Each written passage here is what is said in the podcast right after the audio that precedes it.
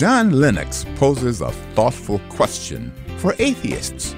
Welcome to Daily Direction, helping you discover the truth of God's Word with UMI founder and chairman, Dr. Melvin Banks.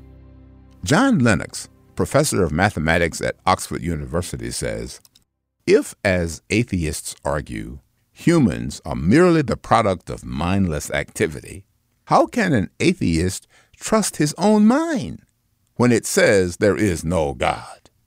Hebrews 11 speaks about the necessity of faith. Anyone who wants to come to God must believe that God exists and that he rewards those who sincerely seek him. When God told them he would bring a flood to destroy the wicked population, Noah believed what God said. Based on his faith in God, he built the ark in a landlocked region where there was no water.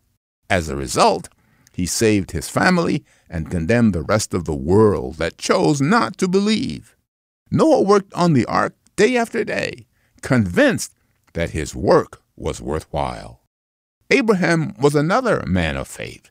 We read of him, it was by faith that Abraham obeyed when God called him to leave home and go to another land that God would give him as his inheritance. He went without knowing where he was going. Fast forward to Dr. George Washington Carver, another man of faith. He spent hours exploring the secrets of biology and chemistry to benefit others.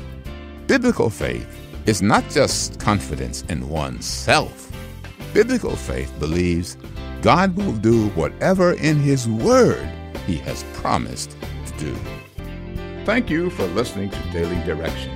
If you want to go deeper in your study, visit preceptsforlivingonline.com. There you can subscribe to full Bible commentary lessons, video illustrations, and more resources to help you live as a more faithful disciple of Jesus Christ.